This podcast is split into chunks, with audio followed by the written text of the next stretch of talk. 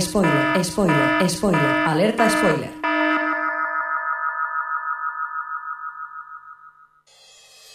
Bienvenidos a O Televisión Podcast, el podcast de la cultura audiovisual.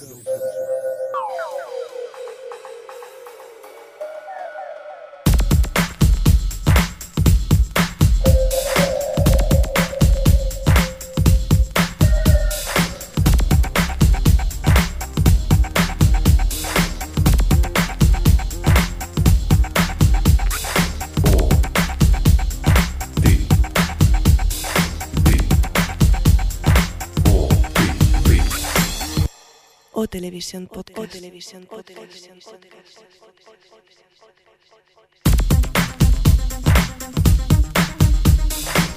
Bienvenidos, bienvenidas a una nueva edición de Televisión Podcast, el podcast de la cultura audiovisual, esta edición veraniega, en la cual pues hoy vamos a hablar, vamos a dedicar el podcast a comentar lo que han sido las dos primeras temporadas de Juego de Tronos. Eso sí, antes dejarme que presente al equipo, para empezar eh, vía Sky tenemos eh, por aquí a Adri. Adri, ¿qué tal? ¿Cómo estás? Hola, ¿qué tal? ¿Todo perfecto? ¿Todo bien? Bueno, bien, sí, Bueno. acalorada, pero, pero con ganas de, de defender Juego de Tronos. Muy bien. Yo no sé si aquí alguien la va a criticar. Yo creo que no, ¿eh? que estamos todos muy de acuerdo con, con la serie. Venga, vamos a presentar a otro. Alex, ¿qué tal? ¿Cómo estás? Bien, pues igual, con ganas de hablar aquí de Juego de Tronos. Favorable- favorablemente. Sí, claro. Claro, yo creo que sí. Otro que también creo que va a hablar favorablemente, ¿no, Javier Fresco? Pues sí, espera, que te abro el micro, que así se te oye. Ah, ahora sí. Teníamos que haber Pues invitado sí. a un detractor, porque los hay muchos, sobre todo eh, como adaptación. Sí. Sí. Ah, vale. Una- es que la gente es una talifán de las adaptaciones. Bueno, así tendremos comentarios que nos dejan a gustito en la web, que eso siempre anima el cotarro un poco. Javi, todo bien, ¿no? Sí, bueno, la verdad que un poco acalorado también, pero por la presencia que tenemos en el estudio. Pues sí, tenemos invitada, tenemos a, a- a Vanessa, ex Slayer, que también tiene un bonito blog llamado querido blog.blogspot.com, ¿a que sí, Vanessa? Sí. ¿Qué hola. tal? ¿Cómo va todo? Muy bien, muy contenta de estar aquí. Guay. A ver, acércate un pelín más al micro. Hola. Perfecto, ya te tenemos fichada y eso. ¿Preparada para hablar del Juego de Tronos? Por supuesto. ¿Favorable, en contra? Mm, Favorable. Súper ¿no? a favor. Oye, por cierto, eh, yo creo que todos os habéis leído los libros, menos yo, ¿no? Ajá. Mm, ¿Sí, Adri? Sí, yo solo do- dos, pero sí. Vale, bueno, solo dos. Has leído, has leído dos más que yo ya. Yo voy al ritmo de la serie. Bueno, y vosotros dos, por cierto, Vanessa, tú acabas de acabarte el último, ¿no? Como quien dice. Hace una hora y media aproximadamente que he acabado Danza de Dragones y todavía estoy en shock. ¿Y qué tal? ¿Te ha gustado? Me ha encantado. En cambio, lo que has entrado a leer por internet, como que la gente está un poco en contra, ¿no? Me ha encantado. He terminado, digo, voy a ver qué se comenta por internet y todo el mundo criticando y diciendo que malísimo. Digo, bueno, pues qué suerte he tenido que yo he disfrutado tanto. Hombre, En pues, fin. pues sí. Javi, tú también. Yo encantado también. El que parece que no le ha gustado es nuestro querido Alex, desde Madrid. ¿No te ha gustado por lo que nos decías antes? Sí, a mí acabé enfadado con el libro. Uy, de, de la pérdida de tiempo que me que supuso. Oh. Creo que le, so- le sobran 700 páginas. Oh, bueno, hay que decir que el libro tiene, ¿cuánto? ¿1300? Y pico. Bueno, al menos la edición que yo he leído tenía 1360 contando los apéndices. Bueno, no está mal, ¿eh? Aunque le No quites eh, 700, todavía te quedan unas 500 buenas. Oye, Claro. antes, antes de meternos al lío y al debate y a pegarnos puñetazos, vamos a saludar a la gente del chat. A ver, ¿quién de vosotros tiene ganas de decirnos quién corre por el chat? Pues yo no, porque hay invitado por cinco, Sí. con, mu- con muchos números. y luego está, tenemos poquitos, porque está Twitter caído y no hemos podido hacer el llamamiento. Así que tenemos a Dranor, a Filostro y a Padme 85 8155 y a Zurán. Vale, y luego tenemos uno, dos, tres, cuatro, cinco invitados número algo que no han cambiado el, el nombre. Por cierto, que si lo queréis hacer... Uno de ellos soy yo. Uno de ellos eres tú. Vaya tela, vaya Mal, mal. tela. Pero bueno, que si lo queréis hacer, o arriba en la página web, encima del chat, os, os- se os explica cómo podéis a- hacerlo, que es muy sencillo. Así también nos tenemos un poco más fichados y sabemos quién, quién tenemos por aquí. Vaya drama, mira que caerse Twitter justo antes de empezar el, el podcast, ¿eh? Pero bueno, ¿qué habrá pasado? Estamos aquí todos un poco mm, con curiosidad a ver qué es lo que puede haber pasado. Pero bueno, vamos al grano, vamos directamente ya a hablar un poquito. Y Javi, cuéntanos un poco esto de Juego de Tronos. ¿De qué Esto- va, de qué va? Está basado en unos libros, ¿no? Sí, está basados en los libros de lo que se llama una saga llamada Canción de Hielo y Fuego, para el que no lo sepa todavía. Hay mucha gente que se cree que se llama Juego de Tronos. No, Juego de Tronos es el primer álbum, el primer eh, número que salió, ¿Mm? el primer álbum de El ellos. primer- el primer disco, ¿no? El primer LP. Bueno, este LP. LP. Luego ya sacaron el LP. El autor es George R. R. Martin, como todo el mundo sabe, un viejo rockero de 64 años que empezó como periodista, luego le dio por hacer de guionista y bueno, pues luego cuando volvió otra vez a escribir, pues el tío se ha forrado ahora. Y está no solamente como escritor, sino también como productor de la serie. Aparte creo que ha guionizado alguno de los episodios también. Sí. Te he preguntado a traición eso, ¿no, Javi? Porque me has mirado con una cara Sí, miedo. no, pero he Black- dicho que sí y ya está. Sí, sí, el de Blackwater, si mal no recuerdo que nos comentaba Alex por aquí, eh, fue escrito por, por el guion. Luego lo, lo hablaremos. Sí, en la primera tema. temporada también tuvo uno que escribió. Libros, ¿cuántos han editado hasta el momento? De momento hay cinco libros, Juego de Tronos, que se lo hizo en el 96, Choque de, roll- de rollos... De eh, rollos, no, de reyes. de Reyes en el 98, Tormenta de Espadas en el 2000, hasta aquí bien, ¿vale? Dos años cada libro, está mal. Y luego ya Festín de Cuervos eh, lo sacó en el 2005, tardó cinco años, y Danza de Dragones que ha tardado seis años hasta que se ha editado en este 2011. Vientos de invierno será el siguiente, su sexto libro y penúltimo de la saga, que está previsto para 2014. Pero bueno, yo creo que él ha dicho que, que tampoco hay fecha exacta, ¿no? No, Que hay fecha exacta, pero hay que decir que el HBO le está diciendo, "Mm, tío, escribe, déjate de historias. Por porque cierto- al Sí, ritmo porque que yo leí el otro día en Twitter a alguien que decía mm, que, que iba a pasar cuando la serie alcanzase al libro, eh, al, al puro estilo anime japonés. Y, y es como, a ver, no van a meter relleno en Juego de Tronos, no va a pasar. Entonces se tiene que orear por obligación si quiere que esto vaya bien. Hombre, teniendo en cuenta que he dicho que el, el sexto libro va a tener como 1300 páginas, eso lo pueden dividir en dos temporadas y hacer un poquito más de tiempo hasta que llegue al último libro. Hombre, Sí, lo tiene lo justo, que- ¿eh? Lo tiene justico, pero es que además ellos que decían que querían coger el cuarto y el quinto y remezclarlos y tal, si lo ha- pueden hacerlo y de ahí se sacan tres y temporadas y oye, mira, pero es que lo que no puede tener Juego de Tronos es 20 temporadas. Ojalá. Hubo un momento en el que sí que se habló, yo me acuerdo, antes de sacar la primera temporada, que llegaría un momento que se, ya se dividiría. O sea, no sería igual que en el libro, o que en los libros. ¿Qué harían un Walking Dead? The A partir Dead? del tercero, dijeron. Pero no sé si esto... Por cierto, la serie, ¿qué libros abarca hasta el momento? De ¿Del momento primero al tercero? ha abarcado, sí, del primero. eh, la primera temporada era Juego de Tronos y Choque de Reyes en parte. Y ahora, pues esta segunda temporada ha sido Choque de Reyes, lo que quedaba, y un poquito de Tormenta de Espadas. La tercera se supone que será solamente eh, para acabar Tormenta de Espadas. Aunque Vanessa decía que también podían llegar a la cuarta. No sé, yo es lo que había leído, pero yo creo que con Tormenta tienen bastante chicha para, para que- solamente dedicarse a eso. No sé. No, por lo que leí, que- sí, eso iban a ser dos temporadas para adaptar Tormenta de Espadas. Claro, es que hace falta, es tiene ahí mucho tema. Además es lo que decimos, que tienen que hacer tiempo. Por cierto, eh, creo que ya lo he comentado, pero lo voy a repetir por si acaso, que íbamos a hablar de spoilers tranquilamente de la primera y segunda temporada de lo que ha ocurrido en la serie y del primero al tercer libro, ¿no? También. Tenerlo en presente, por si no habéis visto la serie, que me costaría creerlo, pero por si acaso os lo recuerdo otra vez, que aquí, por una vez en la vida en el OTV, pues eh, soltamos spoilers. Yo en creía- el chat, Sí, perdón. ibas a eh, decirlo, ¿verdad? Están barajando el tema del relleno Sí. y hay un- está- están proponiendo rellenos. Hay un- y Filostro ha puesto las alegres aventuras de Odor. Lo compra. Odor, gran, gran personaje. Por cierto, eh, en una entrevista eh, que hacían al, al actor que, que hace de Odor, que por cierto es un famoso DJ inglés, eh, van y no se le ocurre otra pregunta que decirle, ¿cómo te has preparado el papel? Digo, muy bien, chaval, muy bien. Este se levanta por las mañanas, se mira al espejo y empieza Odor. No, me gustó la cara que puso Odor. el actor que hace Odor de, ¿pero qué me estás preguntando, chaval? Pero bueno. Bueno, eh, vamos a comentar más cositas. Javi, ¿qué más tienes que comentar sobre libros y esas cosas?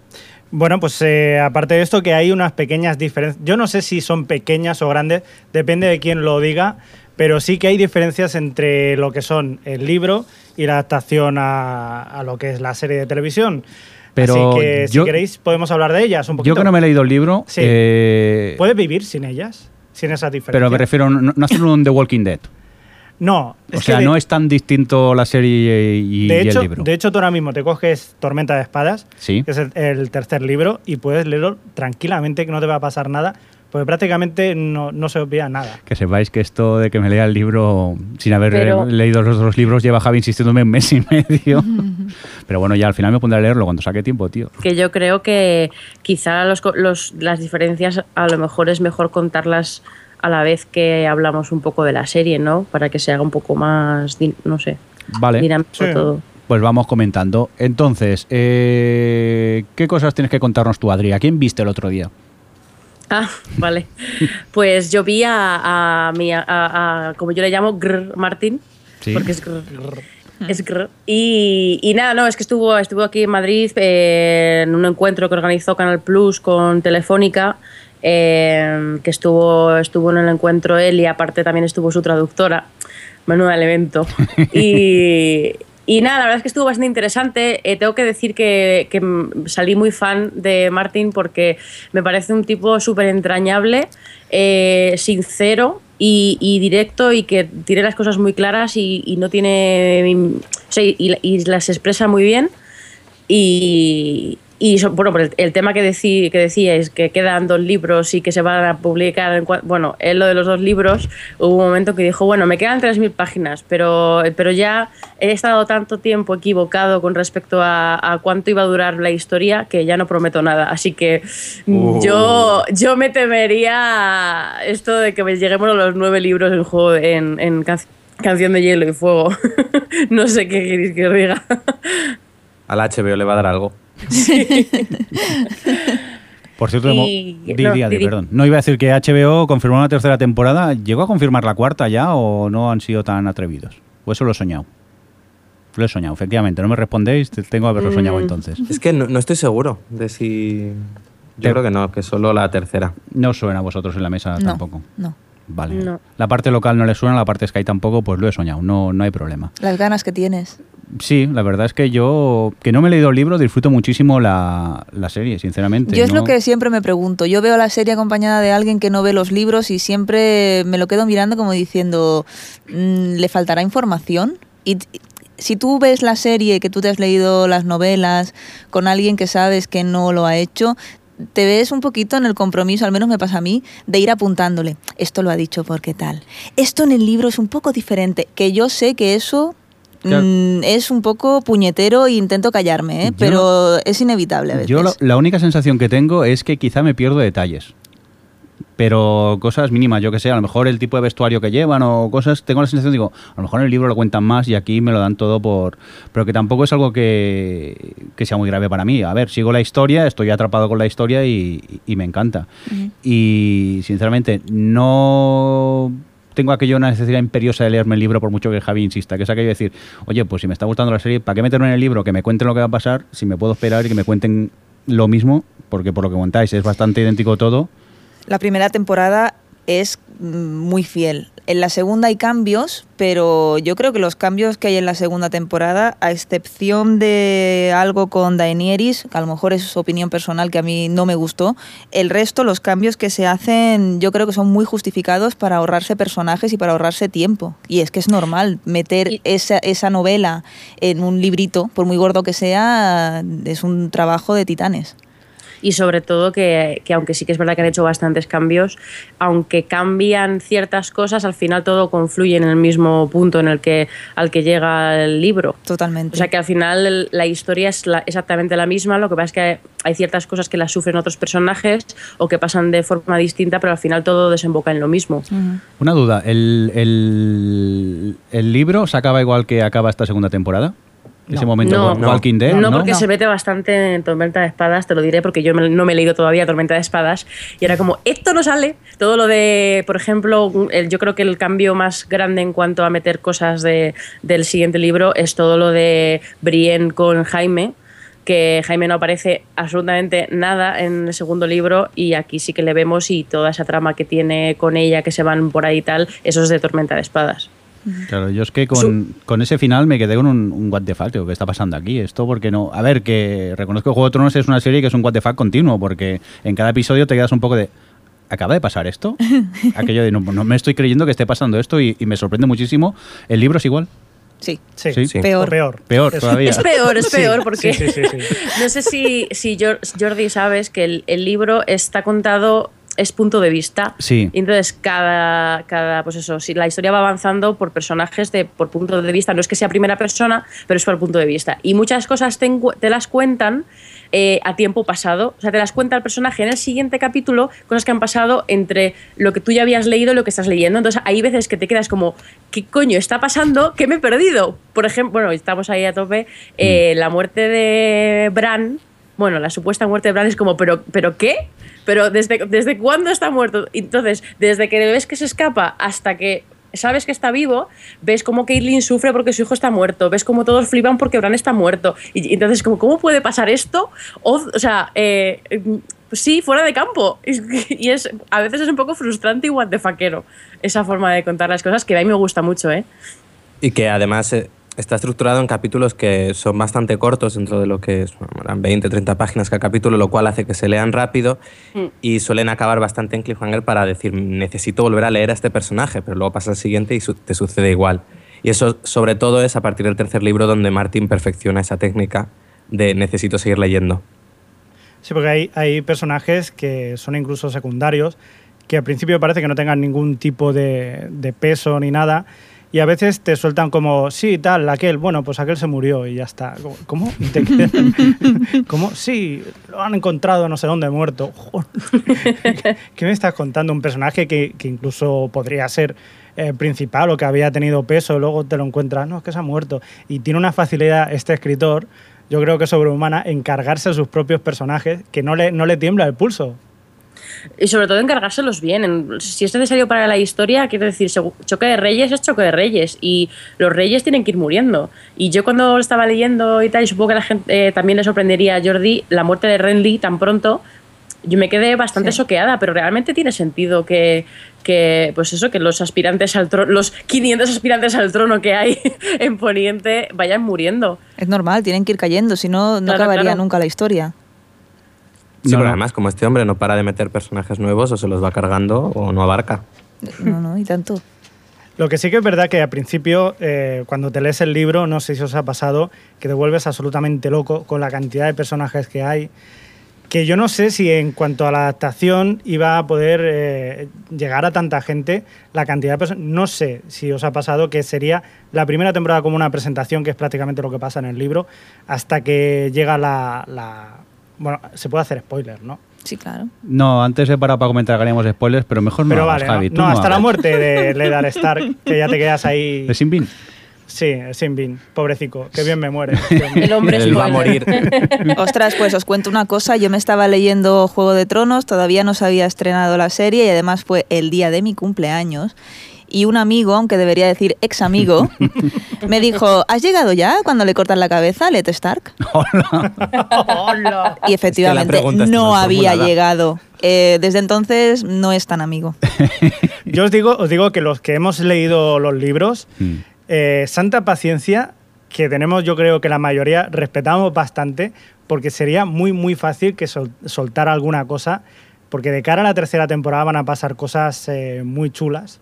No te digo yo que ni, ni buenas ni malas, sino chulas. Yo os puedo confirmar la cara de sufrimiento que pone Javi, sobre todo cuando estaban dando la serie, y, y él sabía lo que iba a pasar y te miraba con, te lo quiero decir, pero voy a ser una persona y no te lo diré.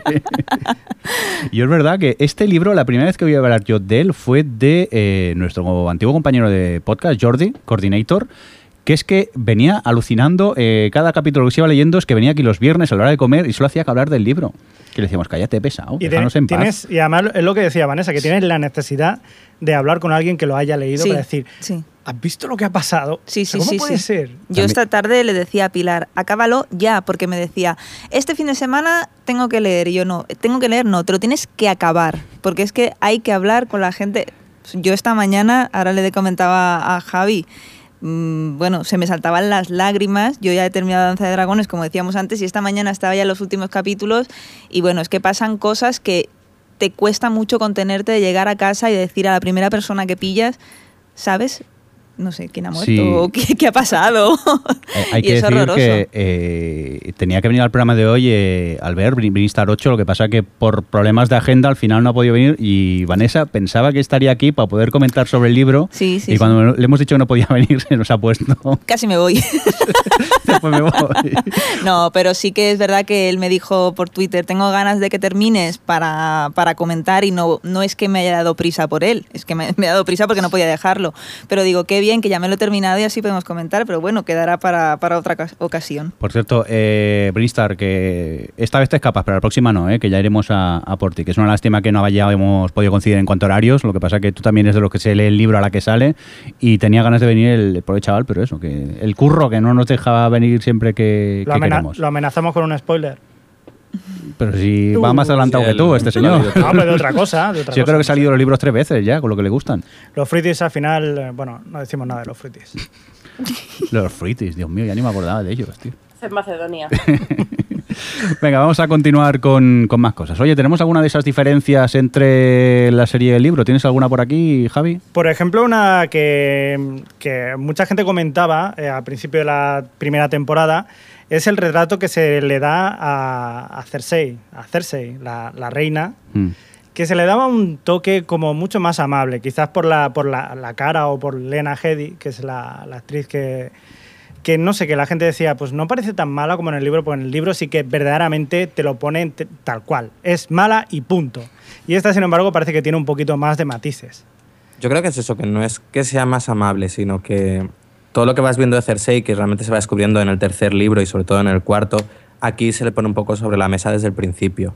En el libro es, en la primera novela es una, eso, una reina mala, malísima, y aquí en cambio ves que es mala, pero que tiene sus motivos y sus razones para ser como es.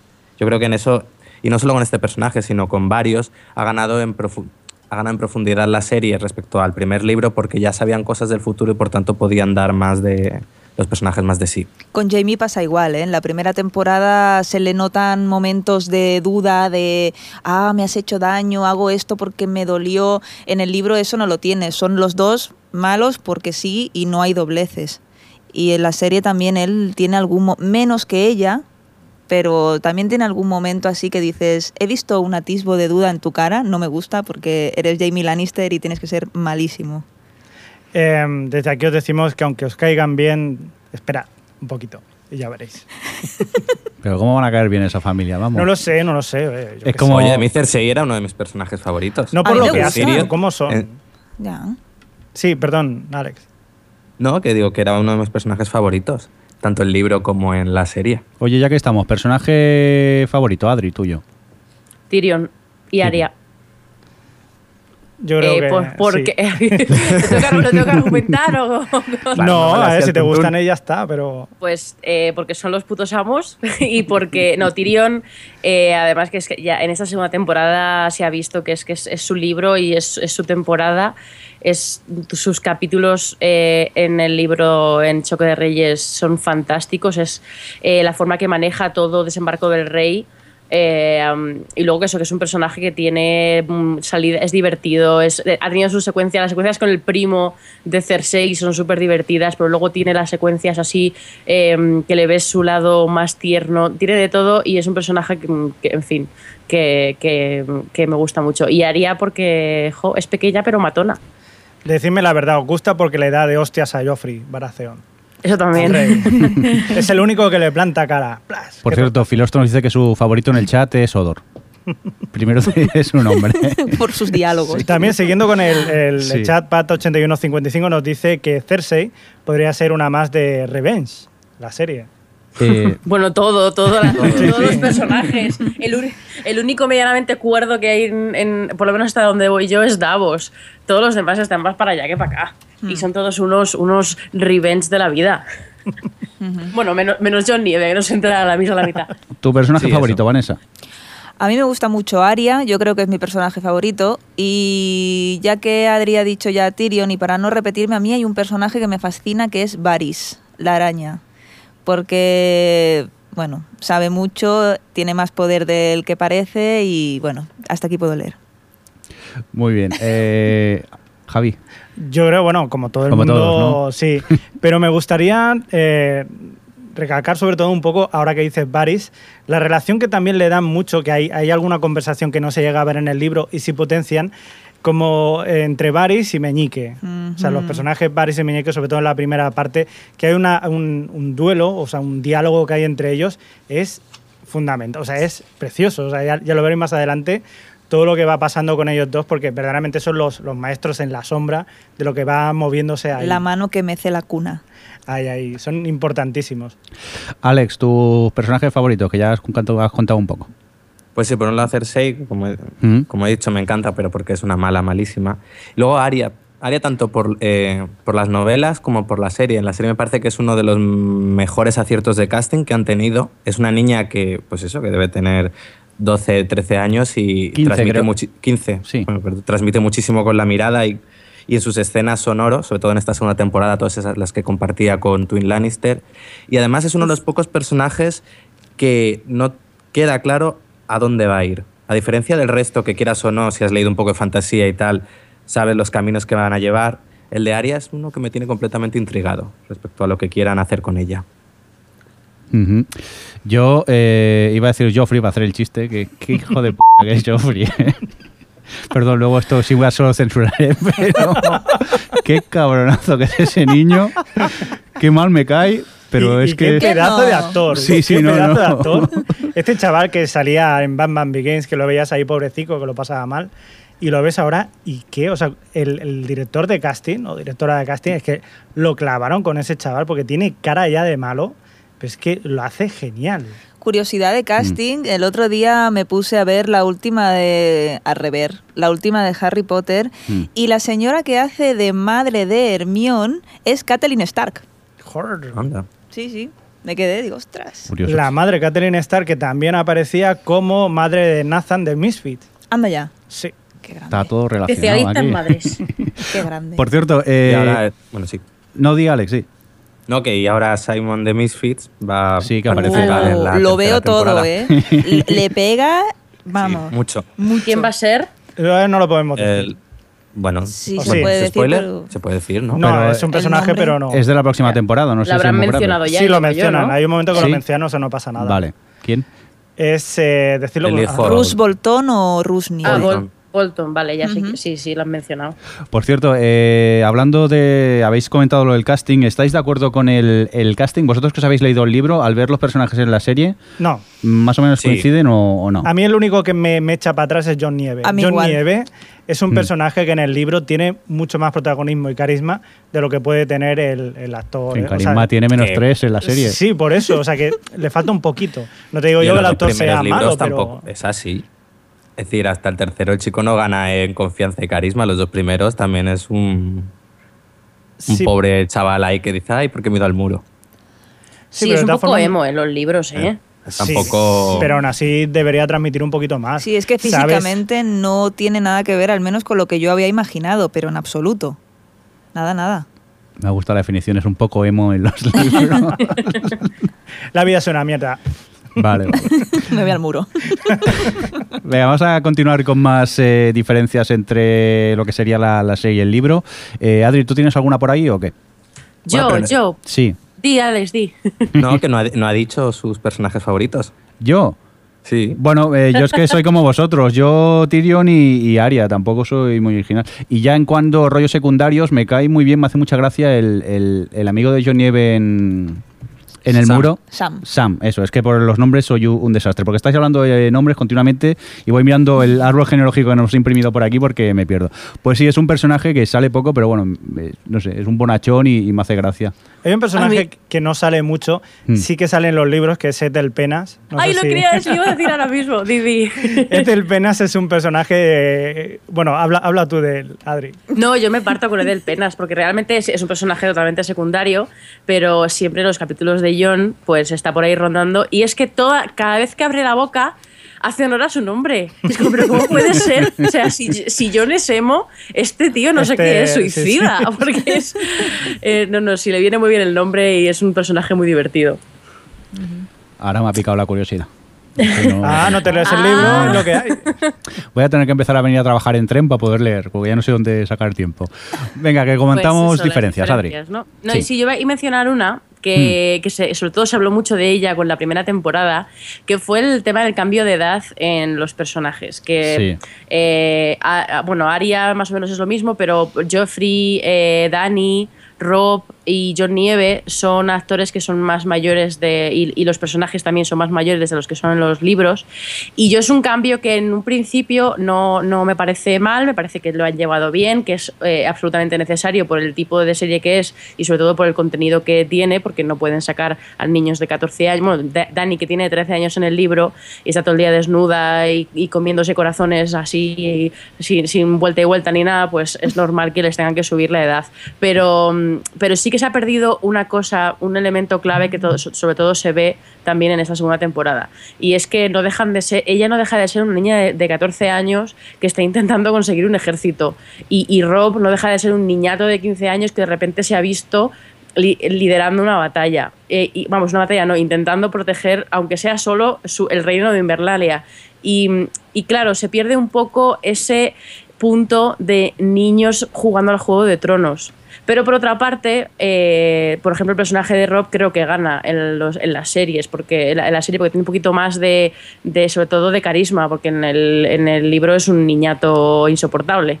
Un niñato Entonces, pegado a las faldas de la madre. Totalmente, la madre que menudas lía, pero bueno, que es, un poco esa, esa- ese doble rasero de, por una parte, la que le, ha- han, han dado puntos positivos, pero por otra se han perdido ciertas cosas. No sé qué pensáis de esto.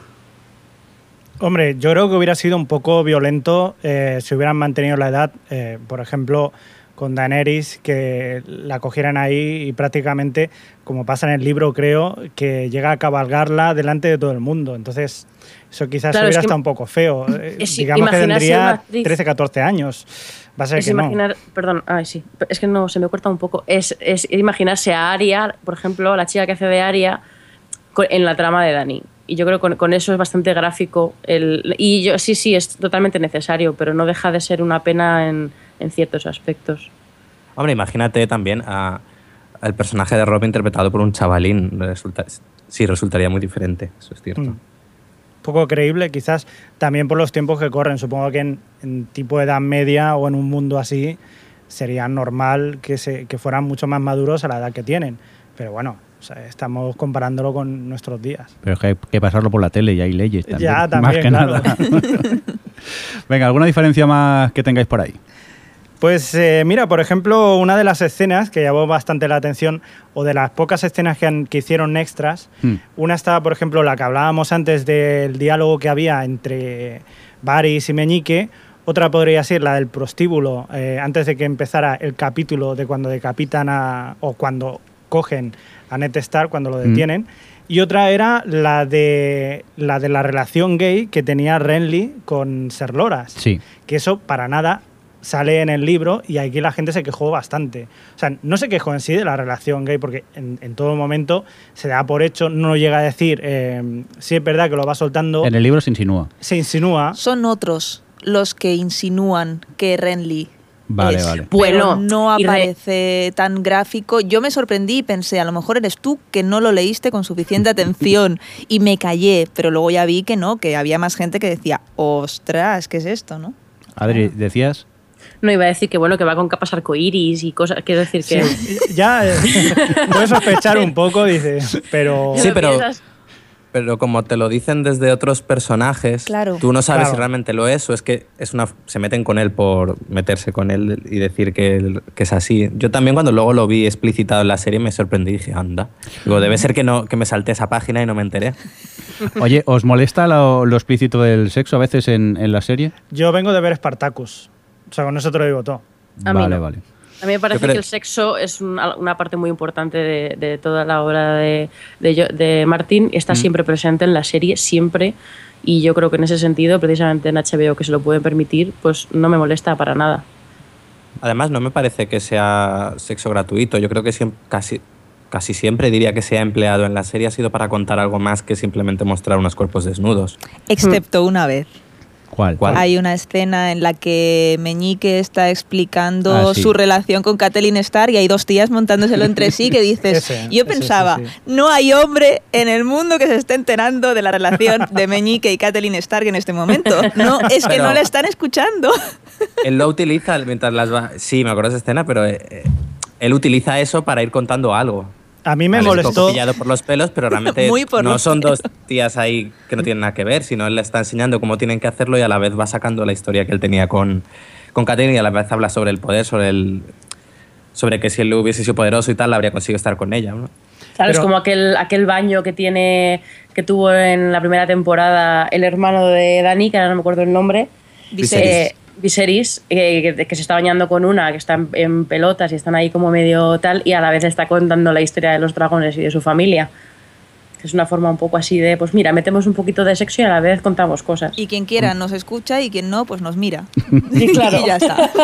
Como Hombre, de ahí era muy acertado el término que le pusieron en Estados Unidos de sexposition a este tipo de escenas, que es verdad, realmente expones algo y cuentas una información y para que el público pues no se te aburra, pues, como Hemos, comenta, hemos operado el Walk and Talk y ahora el Sex Sí. Position está. como comenta Sandra Evans en el chat, eh, es un poco la coña que hicieron en el Saturday Night Live que decían que en el, en el plató había un guionista de 14 años, el cual simplemente miraba las escenas y decía, aquí más sexo, aquí más sexo. Venga, vamos a continuar eh, con cositas. Seguíamos con diferencias. ¿Quién tiene más alguna más por aquí? Pues hombre, tampoco así en a grandes rasgos de la primera temporada me acuerdo de, de lo mucho que se criticó la ausencia de wargos, que son los lobos que tienen los Stark, que la verdad es que en el libro tienen bastante conexión emocional con los personajes y, por tanto con el lector y, y sobre todo que son unos lobos que llaman mucho la atención y cuando los ves, cuando ves a- al lobo de, al huargo de John Nieves, como es muy impresionante y da pena que no salgan más, pero es verdad que es que es, un- es un gasto que se pueden ahorrar realmente porque no eh, se, han, se han perdido a lo mejor algunas rencillas que, que, surgieron por la muerte o asesinato de alguno de los guargos que hay en el libro, pero, pero mm, que realmente es un daño menor que, se, que, que han querido ahorrar de ahí y mejor de ahí que de otras cosas, yo creo. No sé si vosotros les echáis mucho de menos. Hombre, se notaba, es cierto eso, que en el libro tiene más peso el- la relación entre los niños y sus lobos. Pero bueno, como decían también que no, no querían tener en el rodaje un rodaje lleno de niños con no sé cuántos lobos dando vueltas por ahí, así que evitaron sacarlos al máximo, no hubiese haber problemas. Bueno, de hecho, en esta segunda temporada sí que están, han hecho infografía con ellos, se ven mucho más grandes y más, más poderosos. Ahora sí que dan un poquito más de miedo. Muy guays. Por cierto, eh, vuestro capítulo preferido, ¿cuál sería? ¿De la primera o de la segunda? Mm, En general, así. Bueno, yo supongo que es el, el que hablábamos antes, el de Blackwater. Blackwater, ¿no? Es, es impresionante. Vanessa, ¿tú espectacular. lo mismo? No, para mí el, el capítulo que más me gustó por la carga emotiva fue el primero de la primera temporada. Por las ganas que tenía y por ir viendo a todos los personajes que era un continuo de grititos y de mira, y mira, y mira. Y me hizo. me ¡Ay, yo tanta nieve, ilu- qué soso! Bueno, ahí me llevé un chasco, pero, pero en general estaba muy ilusionado. Me acuerdo, además, es que me vi ese capítulo tres veces, no sé. Y, y ese, es- ese es el primero. Eh, gente de Skype, ¿vosotros qué? Yo diría un poco como Vanessa, que el primero, pero por la expectación que tenía de- ante lo que iba a ver. Si no, luego también me quedaría a lo mejor con el 9, el penúltimo de la primera temporada, que acaba con la muerte de Ned Stark, que es un capítulo muy bien construido hasta ese momento y que además, pese a haberlo leído aún así, eh, está tan bien contado que te quedas, una vez acaba el episodio, ahí compungido en el sofá. Es que no te esperas en ningún momento que dice, bueno, supongo que al final llegará el, el indulto, no sé qué. Es que no te esperas que, que le vayan a cortar la cabeza, de Es verdad. horrible. El que te crees que va a ser el protagonista de toda la saga, se lo cargan. Pero eso es un punto a favor de la serie. Mucho. Sí, sí. Sí, sí. eh, Ahora, bueno, ahora iba a sacar la cosa de contexto, pero es como el piloto de The Shield. En el piloto de The Shield, tú te crees que toda la serie va a ir por unos derroteros Sí. y cuando acaba el piloto dices, vale, ¿y ahora qué? Y entonces tienes que seguir. Totalmente de acuerdo. Es que ahora estoy haciendo maratón de Shillo y la tengo muy, muy fresca. Adri, ¿tu episodio favorito? Pues yo no tengo un episodio favorito. Supongo que podría decir también Aguas Negras, pero eh, porque ya no solo por la batalla, que bueno, pues está muy lograda y es bastante emocionante, sino también por lo, por lo que pasa con Cersei dentro del castillo. Pero no, yo me quedo más con, con tramas concretas o con momentos concretos. Por ejemplo, eh, creo que lo mencionó antes Javi, en esta temporada he disfrutado muchísimo de cada una de las secuencias que ha tenido Aria con Tywin, eh, que ha sido además uno de los añadidos de, de la serie. Y, y, por ejemplo, eso es una de las cosas que, que, que destacaría de la segunda temporada. No tanto un, un capítulo en concreto, sino así cosas puntuales. Es verdad que el personaje de Tywin Lannister no llega a aparecer mucho prácticamente hasta el tercero, ya que le han dado un poquito más de peso. Y es impresionante. La, la verdad que Charles Dance lo hace muy bien también. Total. Pero es que el duelo que tiene con Arya Stark, eh, lo que decían antes, eh, el casting de haber cogido a esta chica, o sea, la actriz como actriz es muy buena, el personaje es muy grande. Pero como la química que había entre los dos era Yo en, en, es- en esas escenas, eh, o sea, hacía tiempo que no sufría tanto viendo una serie. En esos momentos que dices, Pues eso no está en los libros. pues... O sea, esas conversaciones tipo Banco Sabadell entre Tywin y Arya, Sí. eso es uno de los cambios introducidos y, y a mí me pareció, vamos, sublime. Yo es Sí, que sí, alucinaba. Las ves con una tensión a ver qué, qué puede llegar a pasar. Ese, se enterará de quién es. Ahora, no sé, yo a- aluciné mucho con esos momentos. Y quedándome con episodios, mm, por votar a uno, votaría a Blackwater por la espe- espectacularidad del, del episodio. Aparte, yo, como tampoco sabía qué iba a pasar, cuando tiran el fuego Valkyrio y, y ves esos fuegos, yo alucinaba. O sea, era aquello de parar la, eh, el vídeo y aplaudir un rato y luego continuar tranquilamente viendo e- el episodio. Pero es, es lo que dice Adri, es, es quizá toda la serie en sí. Si es que la serie empieza en el primer episodio y creo que continuamente va hacia cuesta arriba. No creo que tenga un bajón. Sí, Por aquí en el chat, Sandra Evans está con Alex en el, en el, en el noveno de la primera temporada. Ujú. Y, y tal. muy bien. No, y destacaría también de Blackwater que sí, me, me gustó mucho la acción, pero re- al final lo que más me convenció del episodio fueron todas las secuencias de Cersei en la cámara con, con. Sansa y los diálogos que tenía mientras se ponía pedo. sí, sí. Me, me ha parecido de lo mejor de la segunda temporada. Y, demostrar, Es y ha que demostrado una vez más que ella, Lena Headey, es muy buena actriz. Mm, Yo estoy totalmente de acuerdo. Es, era de lo mejor de. Fue de lo mejor del libro para mí y ha sido también de lo mejor de la temporada. Esos momentos de, de ellas dos. Realmente todos los intercambios entre, entre Sansa y, y Cersei están siempre muy, muy bien. Bueno, realmente las escenas de Cersei casi siempre están bien. Pero, por ejemplo, cuando las tiene con Tyrion, también son geniales los enfrentamientos. El capítulo es en el que ella piensa que se la ha jugado Sí. cogiendo a la prostituta, que luego se ha equivocado. También es una secuencia muy, no sé, muy buena, muy bien llevada por ambos actores. Bueno, no sé, es que yo creo que Juego de Tronos se notaba más en la primera temporada, era una serie, los capítulos estaban formados por escenas de 8 minutos, escenas que curiosamente, pese a ser tan largas, se mantenían bastante bien. En la segunda temporada las han acortado un poco, pero sigue siendo así. Y por lo general es eso, está formado como por pequeños cuadros muy bien escritos y muy bien interpretados que hacen que no te des cuenta que a lo mejor no tienen tanto presupuesto para estar todo el rato en exteriores y que es, gran parte sucede en habitaciones. Ups, aquí nos falla un pelín en Skype, pero bueno, hemos entendido todos a, a Alex, ¿no? Sí. Vanessa, ¿tú tenías cosillas que comentar? Bueno, si queréis os comento uno de los cambios con respecto al libro que más me llamaron la atención y Sí. me llamaron la atención en negativo. A mí me volvieron loca. Yo Choque de Reyes hacía bastante tiempo que me lo había leído, luego me lo volví a leer porque es que me quedé con la duda. ¿Le robaban a Daenerys los dragones en algún momento en el libro? Y me lo No, leí eh. y no. Y a mí, de hecho, es que toda la parte de Daenerys en la segunda temporada de la serie no me ha gustado. No, es que sin, sin matices, no me ha gustado. Ni la travesía por el desierto, ni su estada en Karth, lo de la casa de los eternos. Aquellos señores que parecían los del cuadro aquel del grito, Sí. Sí. eh, me gustaron cómo estaban hechos y, y el, el mal rollo que daban. Lo único. Y ya me acabaron de matar con el... de- Pero bueno, también es un poco ponerse puntilloso, ¿no? Si no, no, no, te has pero ponte, leído- si eso es lo que mola. si no te has leído el libro te da igual y dices, bueno, le secuestran a los dragones, pobre tal, no sé qué, pero claro, si te has leído el libro dices, ¿esto a qué viene? Y esto me cabreó a mí, sinceramente. No me gustó nada. Pero yo creo que no es una cosa de haber seguido los libros, ¿eh? Yo, que nos cuente Jordi, pero realmente Dani en el segundo libro mm, no hace nada, seamos sinceros. Tiene, en comparación al resto, tiene cuatro capítulos de mierda en los que, pues sí, al principio pasa mucha hambre y sed con la gente de su pueblo, luego va a Quarth, no le da, nadie quiere darle barcos ni darle nada, y al final lo único que tiene un poco más de relevancia es lo de la Casa de los Eternos, y encima no han sacado la profecía, Ujú. que yo lo entiendo, por otra parte, para una serie no sacar la profecía, puedo entender esa decisión, pero la Casa de los Eternos, o sea, eh, podían haberla aprovechado para un par de capítulos, por ejemplo, porque si es verdad que no tiene chicha el personaje, eh, el hecho de que le robe los, los dragones y luego los recupera y no lleva a ningún sitio. o sea, ya sí. no es cosa de, de comparar, sino de que realmente el personaje está flojo en ese momento que de la historia. Claro, si el robo de dragones tú me dices que, que afecta a la trama y luego te lleva a un sitio al que te tenía que llevar, pues como muchos cambios que han hecho, pues por ejemplo lo de Tywin con Arya o lo de la medio novia de Tyrion, Shae, que la ponen de doncella de Sansa, que eso yo encuentro que está muy bien porque es un Claro. personaje que tiene que le tienen que pasar cosas y le pasaban cosas a través de muchas muchos intermediarios y esos intermediarios hay que cargárselos, yo lo entiendo y encuentro que está muy bien hecho.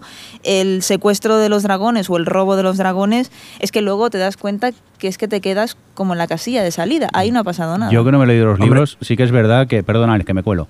Eh, la trama de Daenerys a mí al final me cansa un poco. El rollo, voy vagando por el desierto. Tengo la sensación que la están como alargando innecesariamente, quizá para que aparezca en cada capítulo. Bueno, que creo que en algún capítulo no aparece, pero bueno, que me aburrió un poco esa trama. Y si ahora encima En me el- contáis que. En el libro pasa igual hasta que llega un... Bueno, claro, no podemos adelantar aquí, no hay No, spoilers. eh, spoilers futuribles, no.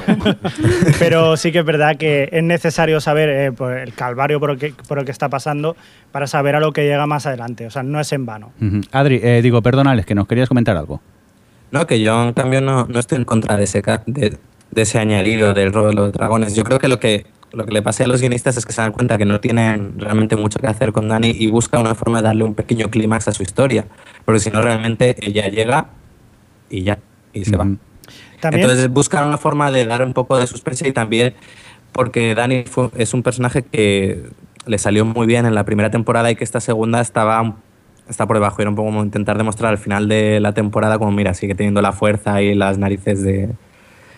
Que a lo mejor Que- no está del todo bien llevada la secuencia, pero sí entiendo que...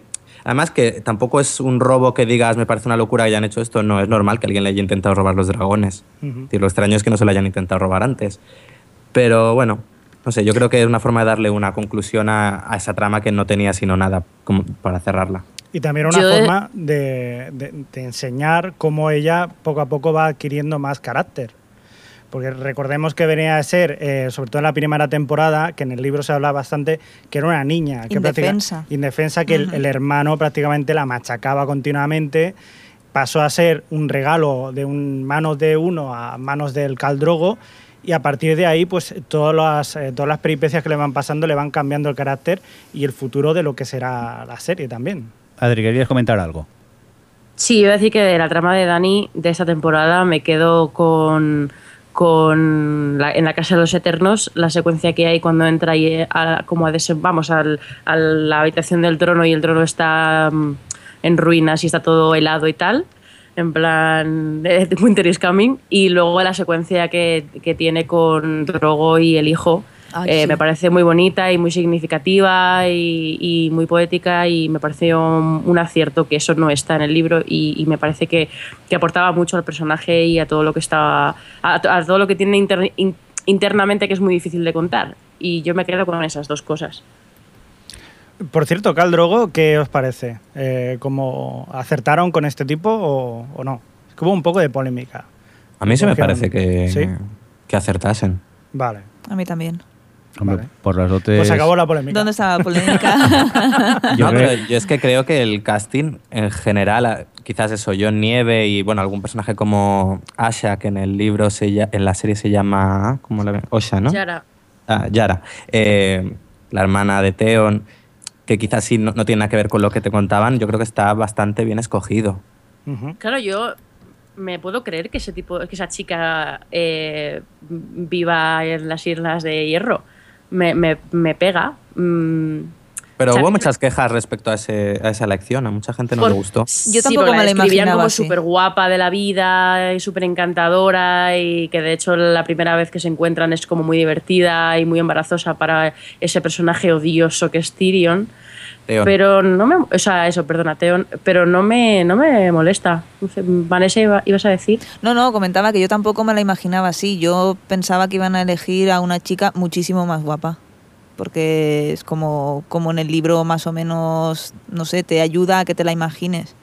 Y cuando la ves dices, ostras, pues no me... Pero sí que es lo que dice Adri. Han cogido a una tía eh, con una apariencia muy endurecida y que te la crees, te crees que vive en las, en las Islas del Hierro. Si a lo mejor si hubiesen cogido a una chavala más mona, pues hubiese chocado un poco, pero claro, todo no, sé, se puede. Hablando de, lo- de las Islas de Hierro, no sé si os habéis fijado, una, una tontería, pero el, el traje que llevan ellos es como si fuera cuando tiene mucha sal, que se te queda un poco blanquecino, el tipo de ropa. Yo, no sé, me llamó la atención, es gracioso, está bien hecho. Y hablando de chicas, una de las diferencias quizás más grandes de esta segunda temporada es eh, el encuentro que tiene Rob, Rob Stark, con la chica que hace de enfermera y que al final se acaban casando.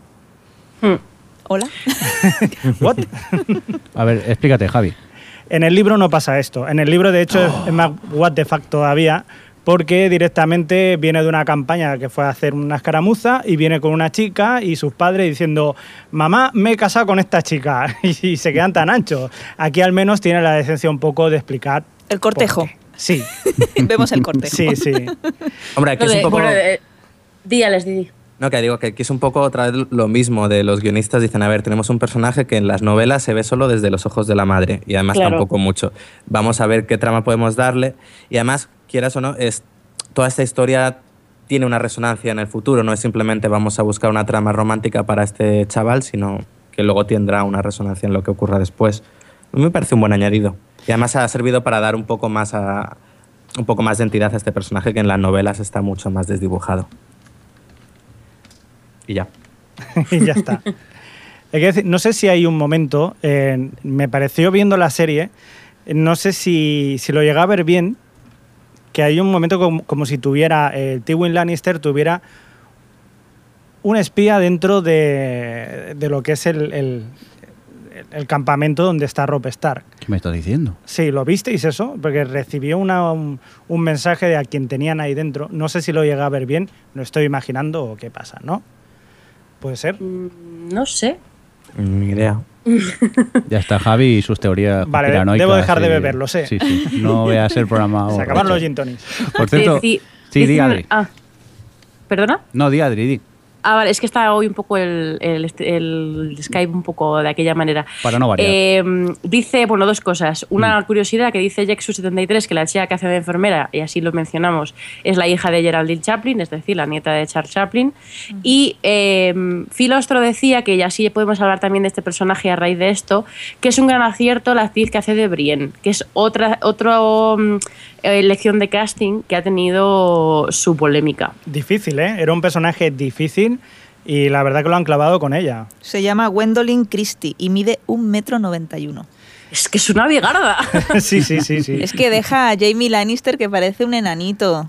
Claro, luego lo veis también como está caracterizada, pero si habéis visto fotos de ella, digamos, Es arreglada, es muy guapa, Muy guapa. pero aquí la ponen, vamos, la ponen, es todo lo contrario como tu estilo a juicio, pero, pero al revés.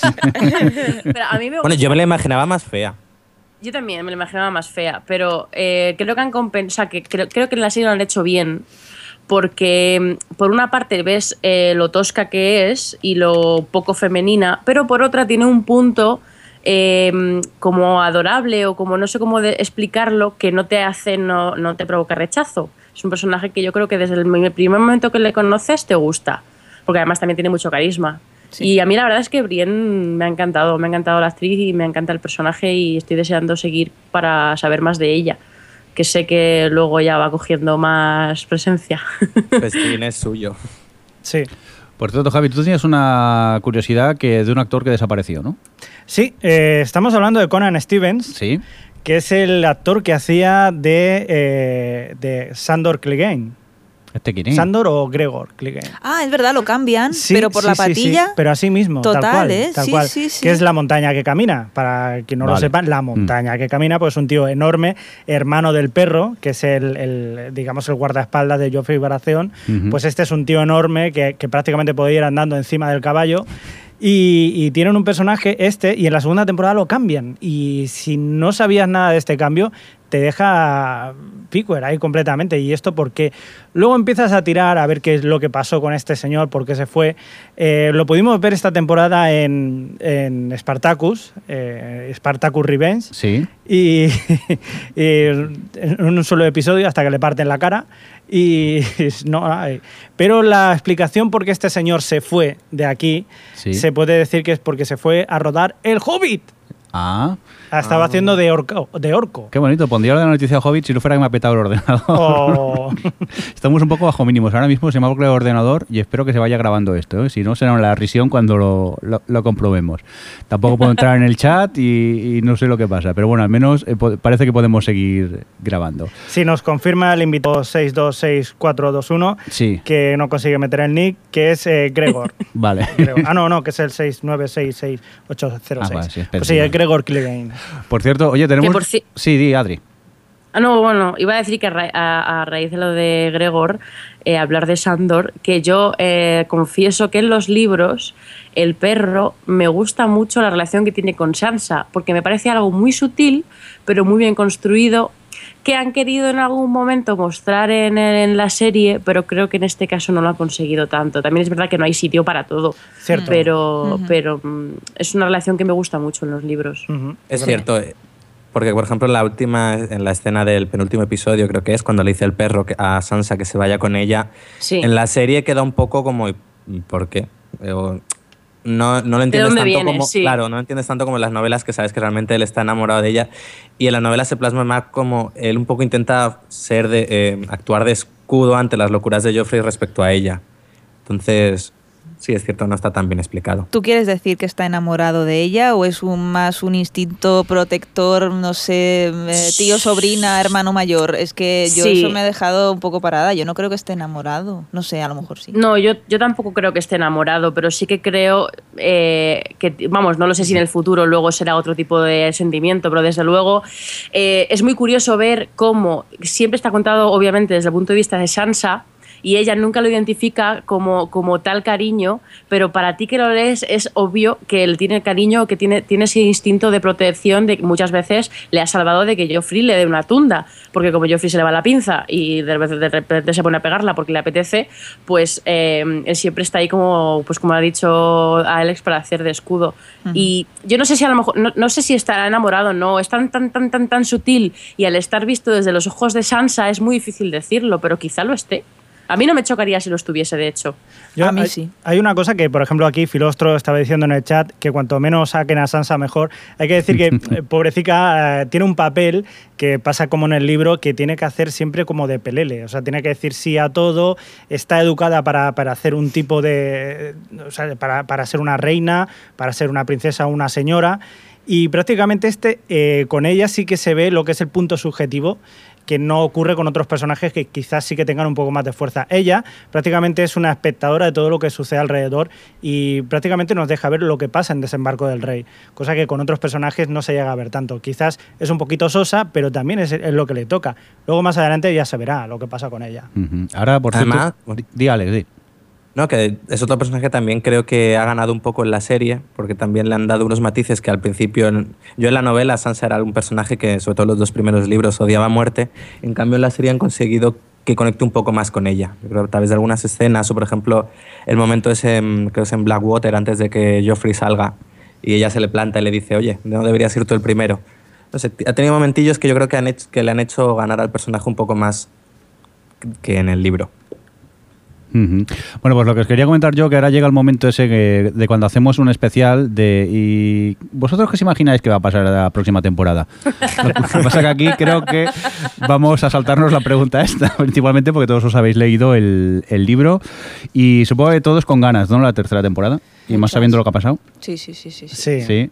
¿Sabes lo que? en- supongo que, bueno, no sé lo que os pasa a vosotros que habéis leído los libros. eh, ¿Os pasa que aunque hayáis leído los libros, disfrutáis igualmente de la serie? Totalmente, yo creo que más incluso. Yo creo que más, porque Sí, yo a, creo- a las ganas que tienes de ver reflejado lo que tú tienes en la cabeza, se añade que, francamente, es que la serie está muy bien hecha. Y es raro es el momento que te decepciona. De momento, toquemos madera. Pero bueno, sí, sí. Ujú. Alex, No, que yo creo que hay, hay dos formas de disfrutar esta serie. Si lo has leído, yo, es eso, lo que dice Vanessa, que es más el volver a ver lo que tú te habías imaginado de ver que está tan bien adaptado. Pero luego por, a veces me quedo con la cosa de que, jo, ¿cómo sería ver esta serie sin conocer nada y sorprendiéndome ante todos los giros que va teniendo? yo ya te digo que alucino en cada episodio ¿eh? y en cada momento aquello de parar y aplaudir un rato y luego con- continuar. Aparte, es una serie que yo he ido recomendando a, a mucha gente y todo el mundo eh, queda encantado con la serie. Que yo en principio pensaba que quizá era un poco bestia por lo que pasa, también que hay mucho sexo a veces bastante explícito. Y no, la gente lo, le encanta lo que ve y aparte lo hemos podido comprobar, que actualmente se está emitiendo en Antena 3 y es récord de audiencia. O sea que mucha gente la ve. 18% el primer episodio. En este segundo ha bajado un poco porque también está el partido de, de baloncesto, que está la NBA Mm. por ahí metido. Pero aún así son datos muy, muy buenos para ser una serie de ficción extranjera. Yo tengo una amiga que vio el primer episodio y al día siguiente ya me llamaba pidiendo el resto.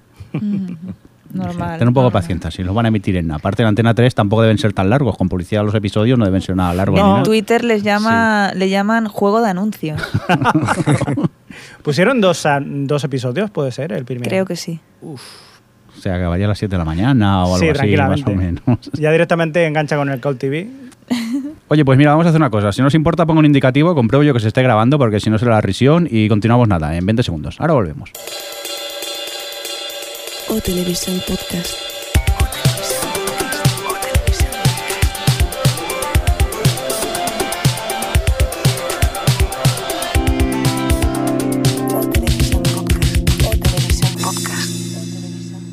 Bueno, pues eh, primero de todo, que no cunda el pánico, que hemos conseguido grabar todo lo anterior, ¿eh? que lo que habéis oído es la primera grabación y no hemos hecho trampa, lo hemos grabado 40 veces. Afortunadamente el ordenador se ha vuelto un poco loco, pero ha ido grabando. Y aprovechando el parón que hemos hecho, hemos eh, comentado en el chat que nos comentasen cosas y Adri parece que la gente quiere saber cos- cosillas, ¿no? quiere saber cosas, quiere saber cosas que nos hemos dejado.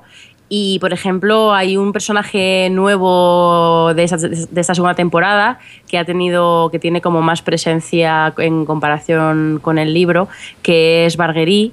Y, y que yo sé que Alex es muy fan de esta nueva reinterpretación del personaje. Así es, la verdad que es uno de los aciertos de esta segunda temporada. El personaje de Marguerite en las novelas es una niña de 13, 14 años y a quien he escogido a la actriz inglesa Natalie Dormer, que debe tener, ¿cuántos? 27 años. Y es un cambio que al principio choca, pero que ha ido, ha ido a bien para lo que es el personaje. Nos ha mostrado a una, a una princesa bastante más inteligente y consciente de lo que es el Juego de Tronos en el que está metida. También es cierto que en las novelas siempre se la ha visto desde, los otros, desde puntos de vista externos y siempre la ven como una chica angelical y aquí en cambio han sabido sacar un poco la esencia del personaje. Hay, hay un momento muy grande cuando le preguntan, no sé si es Meñique, que le dice, o Meñique o alguien que le dice, eh, ¿quieres eh, ser una reina? Y le dice, no, yo quiero ser la reina. Enorme. Es muy grande sí, eso. sí. Ese momento y bueno, y el momento de... con Renly, el momento, el momento con Renly de, bueno, si quieres llamamos a mi hermano y los tres Sí, sí. Es muy grande. alegramos la noche. Mira, tú tienes Tienes- que cumplir y punto. O sea, me da igual luego lo que hagas, tienes que cumplir. Es un Muy personaje muy muy bien. consciente de lo que es. Sí, sí. Y es eso, y como en los libros siempre parece como una niña que está por ahí con sus amigas, bueno, con su, con su séquito y su abuela vigilándola. En cambio aquí la han mostrado un poco como lo que realmente es, una digna rival de Cersei. ¿Qué más cositas nos comenta la gente por el chat, Adri? Pues, por ejemplo, otro personaje nuevo de esta segunda temporada, que, que es uno de los más misteriosos de la serie y que tiene ahí, que, que además es verdad que no sale mucho. eh, me estoy hablando, antes de, antes de seguir hablando, estoy hablando de Melisandre, que es un personaje que no sale tanto en la segunda temporada, pero tampoco sale mucho en, en el segundo libro, pero sí que tiene grandes momentos de, en, en esta segunda temporada, como por ejemplo ese parto, ¿verdad, Javi? Sí, sí, sí. Eh, antes lo estábamos hablando que el, el parto. Hay una diferencia, otra de las pequeñas diferencias que hay con el libro, es que en el libro no llega a haber acto sexual Sexual, entre, sexual. sexual entre eh, Melisandre y, y el, y Stan y Baratheon, cosa que sí que ocurre en, en la serie. Y mucho, ¿eh? En la serie, Y- mucho. y mucho, además. Eh, y es una de las razones, quizás, por la que luego, cuando van a matar a Renly, Baratheon, eh, aparece una sombra que en el libro eh, sí que la describen como si fuera el propio Stannis Baratheon, cosa que no era. Y aquí sí que se podría, digamos, eh, saber un poco de por qué tenía esa forma de Stannis Baratheon. Simplemente pues, porque fornicaban. Ha dicho fornicar. Pero no sé, Sí. yo por ejemplo, Davos, que es un personaje que, que de, de toda esa parte, de, de toda la parte de Stannis y Melisandre y tal, es quien protagoniza las, la- los capítulos y que es un, como ya he dicho antes, es el, el un- uno que, el único que es un poco medianamente mm, con dos dedos de frente de todo Juego de Tronos, vamos, con dos dedos de frente, un poquito el que está menos grillado de todos eh, y no sale mucho en la segunda temporada. Yo me pregunto si, si más adelante sigue teniendo también protagonismo o hacia dónde va ese personaje vosotros o hacia dónde creéis que va ese personaje vosotros que lo habéis leído el Es tercer libro también. En este caso, mejor que los que lo hemos ah, leído, pues no podemos decir nada. En todo Así caso, gusta, que lo diga, eh, que lo diga Mirindo, que no lo ha leído. No tengo ni idea. Siguiente pregunta, señor juez. No, pero estaba preguntando que, que ya que en la segunda temporada prácticamente no ha aparecido, es un personaje al que creo que, Adri. que no sientes que conoces. no insistas, Adri, que me están diciendo que no, que no van a decir nada. Ah, vale. que habrá pues que leérselo, por lo visto. Mira, otro, otro personaje que estaba, por ejemplo, Sirio lo ha dicho, aparte que Sirio en la- primera temporada pues eh, ya no salió, claro. Sirio, ¿cómo se llama? Forel. Sirio Forel. Otro personaje que también tiene bastante relación con Arya es eh, Jaqen. Edgar. Ay, me ¿Cómo, ¿Cómo se pronuncia eso? Jaqen Edgar. El guapo. un personaje- Yo soy su super fan. Una es super fan de Jaqen. Genial. Sí, ¿eh? guapo. Con la primera cara, la segunda ya no me mola tanto. No, con la segunda da sustito. Pero no, no, personaje muy guapo. Yo cuando me leía los libros no me lo imaginaba así. Mira, para contrarrestar a, a otros. Y es un personaje, la verdad, que misterioso, magnético y bastante fuerte que no sé si... ¿A ti qué te ha parecido? Tú que no... ¿Eh, Mirindo? Tú que no... A mí me gustó mucho ese personaje, la, la historia esa que... Claro, primero lo ves allí cuando lo tienen eh, enjaulado y dices, mira, el chungo este, y luego crece mucho el personaje y aparte el rollo ese de te doy un nombre, pum, muere tal. Yo Sí. alucinaba con, con esa parte de, sí, de pero la trama. en relación a eso, en los libros se le da más cancha. La lista de, de muertes deseadas que tiene Aria, que lo va repitiendo y va repitiendo los nombres, que incluso por ahí circulan carteles eh, tipo Kill Bill con la lista de Aria, que es fantástico. Yo creo que en la serie se le da, se le da menos, menos importancia. Eso sí que lo eché un poquito de menos. El que ella fuese repitiendo cada noche antes de dormir la lista de la gente a la que quiere ver muerta. Aquí en la serie nos limitamos a que cuando ella eh, se encuentra con Haken, se se llama así, ¿no? Mm, Le dice fulano, vengano. Ahí está, haría falta un poquito más de... Momento aquel en el que se encuentra y le dice, bueno, ¿a quién quieres que mate? Dice, di un nombre, dice Jaqen. Qué mala otro, leche tiene la niña. Es que es lista, es lista. Es la mejor. que, madre mía. Y bueno, si no queréis decir nada más sobre, sobre este tema, Sí. hay otro personaje femenino también de esta nuevo de esta, de esta segunda temporada que no hemos hablado y ha sido toda la parte de- del muro donde se encuentra John Nieve, bueno, viento, más allá del muro, donde se encuentra John Nieve con Ygritte, la, la chica salvaje. Eh, Mucha pinta de salvaje no tiene, ¿eh? En la No, serie. Bueno, Bueno, y si has visto Downtown Abbey, sí. que tienes Sí. la referencia de la actriz Rose Leslie, de haberla visto ahí, pues no te la ¿Qué crees tanto. Pero yo, que no he visto Downton Abbey. ¿qué En ahí? Abbey hace de una de las criadas que, llegado un momento, decide eh, formarse como, como administrativa. Y una de las hijas de la familia la ayuda a, a, bueno, a salir adelante y a dejar de ser una, una criada y, y- y, bueno, avanzar. Es un personaje muy, muy bonito y muy dulce. Y aquí, bueno, también lo hace muy bien. A, A mí ver, me a mí gustó el, mucho. el personaje de la serie me gusta mucho. Lo que pasa que, claro, eh, el definirla como salvaje me choca. Que la defináis como Sí. salvaje, pues aquí, a ver, la chica guapa, no nos vamos a Y engañar. muy finita. Muy finita y no tiene pinta de salvaje comparado con lo que corre por, el, por los alrededores. Por eso es una de las gracias que también tendrá la serie, quizás más adelante, porque se refieren a los salvajes, tampoco se sabe muy bien lo que hay más allá del muro. O sea, la civilización para ellos eh, de los siete reinos acaba en el muro. Sí, pero no Javi, comparas con la actriz ella con el resto de salvajes que aparecen en, en- en esta temporada y ni punto de que son comparación. cavernícolas Claro. y Sí. ella es sí que lleva además es que lleva un traje como mono y tal no Del ¿Y ¿Cómo puede Decathlon. estar tan buena con tanta ropa? Que la nieve le refleja su belleza. y esas Sí, cosas. sí, sí, sí. bueno, Bueno, pues, y la frase que no la hemos dicho la, la de frase. you Esta- know nothing Jon Snow Eh, la verdad que está llena de esta segunda temporada de frases que se irán repitiendo más adelante. Esta o la de Valar Morgulis, que es la que hablábamos antes también con Jacken. Y, y esta es una de las grandes. No saben nada, John Nieve. uy cuando la dijo por primera vez aquello de. Todo el mundo aplaudiendo. Pues claro, eso es lo que yo me pierdo por no El- leer las los libros, fricadas. Porque hay cosas Las que fricadas. la, la vi y dije, vale, suena chungo, pero tampoco te quedas un, un poco igual. No sé, al final me voy a tener que venir en, en tren para leer. ya. O si no, o- como lo decía, creo que era Sandra Evans en el chat, que están los audiolibros. Lo que pasa es que no sé si están leídos por, Ja- por Loquendo o, o leídos por personas humanas. Eso Por habría lo que que... no tiene que ser la risión. 1500 páginas leídas por Loquendo. Tiene que ser, vamos. Y con el tono de Loquendo. Y entonces va Aria y. No ser. Apasionante.